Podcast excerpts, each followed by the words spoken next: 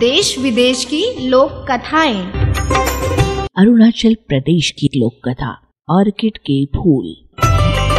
वाचक स्वर, संज्ञा टंडन। ऑर्किड और ऑर्किड जैसे सुंदर फूलों के संबंध में लोगों में अनेक प्रकार के विश्वास और किवदंतियाँ प्रचलित हैं। कहते हैं किसी समय एक बड़ा नेक और ईमानदार राजा राज्य करता था।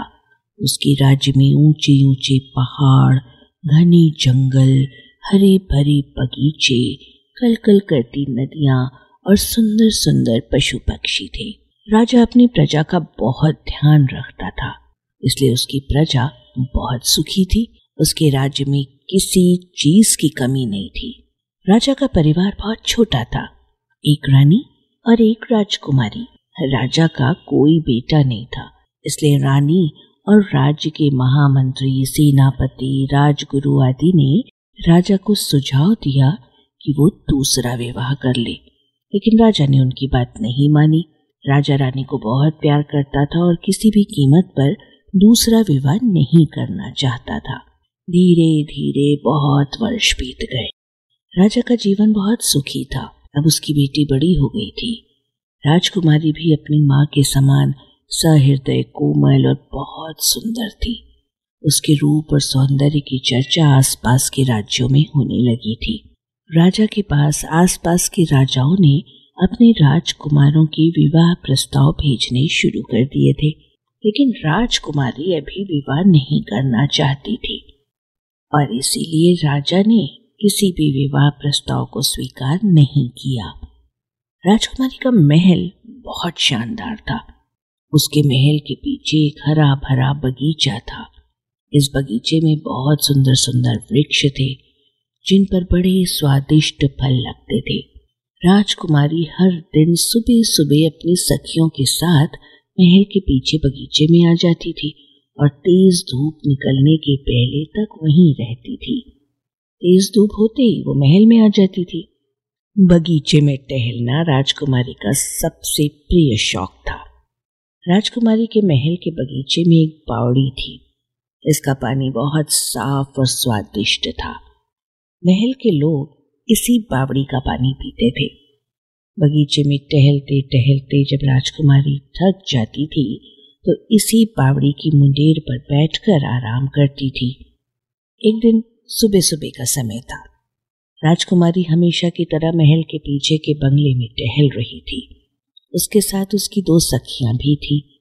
अचानक राजकुमारी को लगा कि कहीं आसपास बहुत दुर्गंध है। उसने अपनी सखियों से दुर्गंध आने की बात कही और बावड़ी की मुंडेर पर आकर बैठ गई। मुंडेर पर बैठते ही राजकुमारी की तबीयत और खराब हो गई और वो अचेत हो गई और वो बेहोश हो गई। राजकुमारी के बेहोश होते ही दोनों सखियाँ घबरा गईं। उन्होंने किसी तरह राजकुमारी को संभाला और उसे उठाकर महल के भीतर ले आई।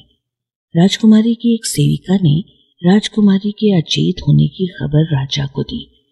राजा उस समय दरबार में थे। जैसे ही उन्होंने राजकुमारी के बेहोश होने का समाचार सुना तो वो राजवैद्य को लेकर राजकुमारी के महल में आ गए। राजवैद्य ने राजकुमारी का परीक्षण किया उनकी समझ में बस इतना आया कि राजकुमारी की बेहोशी का कारण कोई दुर्गंध है। राजकुमारी की सखियों ने भी राजा के सामने राजवैद्य को बताया कि राजकुमारी ने अचेत होने के पहले दुर्गंध आने की शिकायत की थी। राजा ने ये बात मालूम होते ही अपने कई सैनिकों को बुलाया और उन्हें दुर्गंध का कारण मालूम करने के लिए राजकुमारी के बगीचे में भेजा। सैनिकों ने बगीचे का चप्पा चप्पा छान मारा, लेकिन उन्हें कुछ नहीं मिला। अचानक एक सैनिक की दृष्टि एक मरे हुए मोटे तगड़े अध चूहे पर पड़ी। इस चूहे से हल्की हल्की दुर्गंध भी आ रही थी। संभवतः रात को बिल्ली अथवा कोई पक्षी चूहा ले आया होगा और आधा खाकर राजकुमारी के बगीचे में छोड़ गया होगा। सेवकों ने तुरंत जाकर राजा को खबर दी। राजा ने शहर के बाहर चूहे को जलाकर ज़मीन में गाड़ने का हुक्म दिया और राजकुमारी के सिर पर स्नेह से हाथ फेरने लगे। दोपहर हो चुकी थी और राजकुमारी अभी तक बेहोश थी। धीरे धीरे एक सप्ताह हो गया और राजकुमारी को होश नहीं आया। राजवैद्य उसे तरह तरह की औषधियाँ दे रहे थे, लेकिन उस पर किसी भी औषधि का कोई प्रभाव नहीं पड़ रहा था।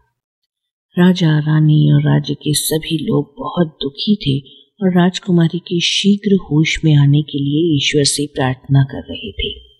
इसी तरह एक सप्ताह और बीत गया, लेकिन राजकुमारी को होश नहीं आया। इसी बीच राजवैद्य ने अपने राज्य के अन्य वैद्यों और पड़ोसी राज्यों के वैद्यों को भी बुलाकर उनसे परामर्श लिया और राजकुमारी को बहुत प्रभावशाली औषधियाँ दी, लेकिन सभी औषधियाँ बेअसर रहीं। राजा रानी दो सप्ताह से राजकुमारी के पास ही बैठे हुए थे। उनसे राजकुमारी की हालत देखी नहीं जा रही थी। राजकुमारी बिना कुछ खाए पिए दो सप्ताह से अचेत पड़ी थी। राजवैद्य और उसके साथी वैद्यों की औषधियों को बेअसर होता देखकर राजा रानी की चिंता बढ़ती जा रही थी। उनकी समझ में नहीं आ रहा था कि क्या करें और क्या ना करें। इसी तरह एक महीना बीत गया।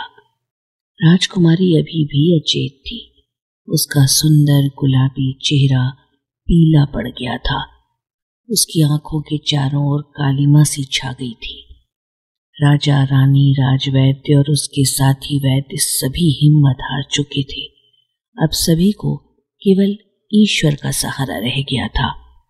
एक विशाल कक्ष के मध्य पड़े पलंग पर राजकुमारी निर्जीव सी पड़ी थी। उसके पास रानी और राजा बैठे थे। राजकुमारी से कुछ दूर पर खड़े राजवैद्य, महामंत्री, सेनापति, राजपुरोहित आदि आपस में राजकुमारी की बीमारी के संबंध में विचार विमर्श कर रहे थे। अचानक महामंत्री के मस्तिष्क में एक विचार आया। महामंत्री तुरंत अपने स्थान से उठा और राजा के पास पहुंचकर हाथ बांधकर खड़ा हो गया।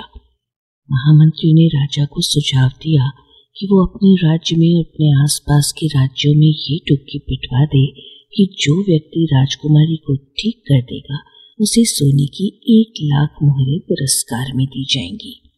राजा को महामंत्री का ये सुझाव अच्छा लगा।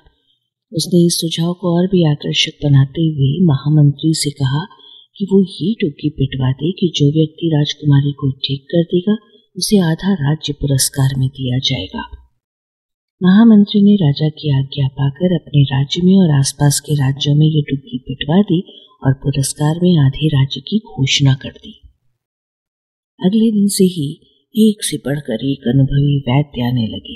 वे आधे राज्य के लालच में अच्छी से अच्छी औषधि राजकुमारी को देते, लेकिन कोई लाभ नहीं होता और अंत में वो वापस लौट जाते। ये क्रम पंद्रह दिनों तक चलता रहा। एक लंबा समय बीत चुका था। राजकुमारी अभी भी अचेत थी। उसकी स्थिति में अंश मात्र भी सुधार नहीं हुआ था। राजा, रानी, महामंत्री, सेनापति, राजवैद्य, राजपुरोहित सभी निराश हो चुके थे। अब राजकुमारी के ठीक होने की कोई आशा नहीं रह गई थी।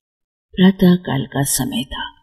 अचानक एक सेवक ने राजकुमारी के महल में प्रवेश किया और बताया कि एक परदेशी युवक आया है। उसका दावा है कि वो राजकुमारी को ठीक कर देगा। राजा को आशा की एक किरण दिखाई दी। उसने सैनिक को आदेश दिया कि वो पूरे सम्मान के साथ नवयुवक को ले आए। सैनिक ने राजा की आज्ञा का पालन किया और नवयुवक को महल के भीतर ले आया। राजा ने नवयुवक को देखा तो देखता ही रह गया। बीस बाईस साल की आयु का था वो नवयुवक। और राजकुमारों के समान सौम्य और सुंदर भी। नवयुवक के चेहरे पर एक अजीब सा आकर्षण और आत्मविश्वास था। राजा के साथ ही राजा के आसपास के लोग भी नवयुवक को बड़े ध्यान से देख रहे थे।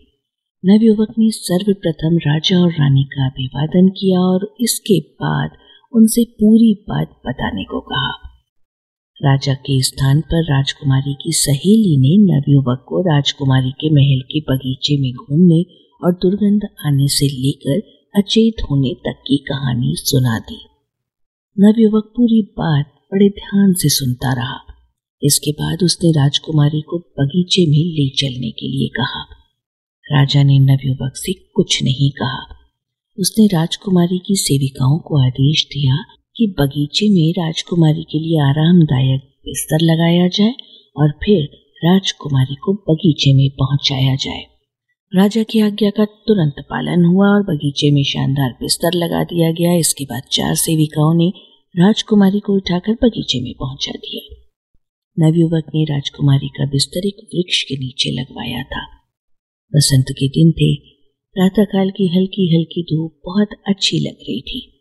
राजकुमारी एक वृक्ष के नीचे लगे बिस्तर पर अचेत पड़ी थी। उसके चारों ओर राजा, रानी और राज्य के अन्य लोग खड़े थे। सभी की दृष्टि नवयुवक पर थी। अचानक नवयुवक ने दोनों आँखें बंद करके अपने हाथ आसमान की ओर उठाए और कुछ बुदबुदाने लगा।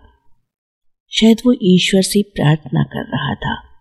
इसके बाद उसने अपने कपड़ों के भीतर से एक बांसुरी निकाली और बजाने लगा।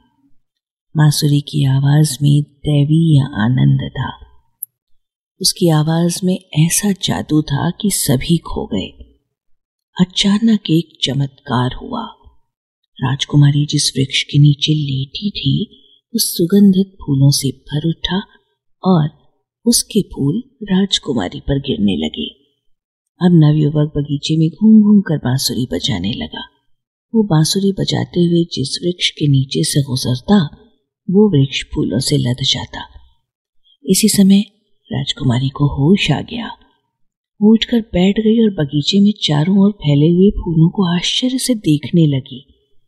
इससे पहले राजकुमारी या किसी ने भी ऐसे फूल नहीं देखे थे। राजा, रानी और राज्य के सभी लोग खुश हो गए।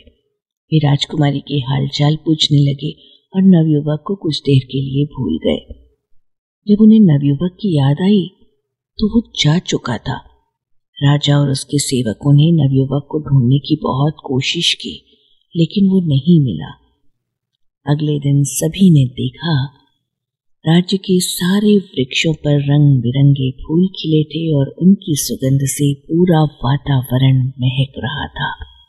कहते हैं कि नवयुवक प्रतिवर्ष बसंत में बांसुरी बजाता हुआ निकलता है। उसकी बांसुरी की आवाज़ से सभी वृक्ष फूलों से लद जाते हैं और चारों ओर मोहक सुगंध फैल जाती है। अभी आपने सुनी अरुणाचल प्रदेश की लोक कथा ऑर्किड के फूल। ऑडियो प्रस्तुति रेडियो अर्पा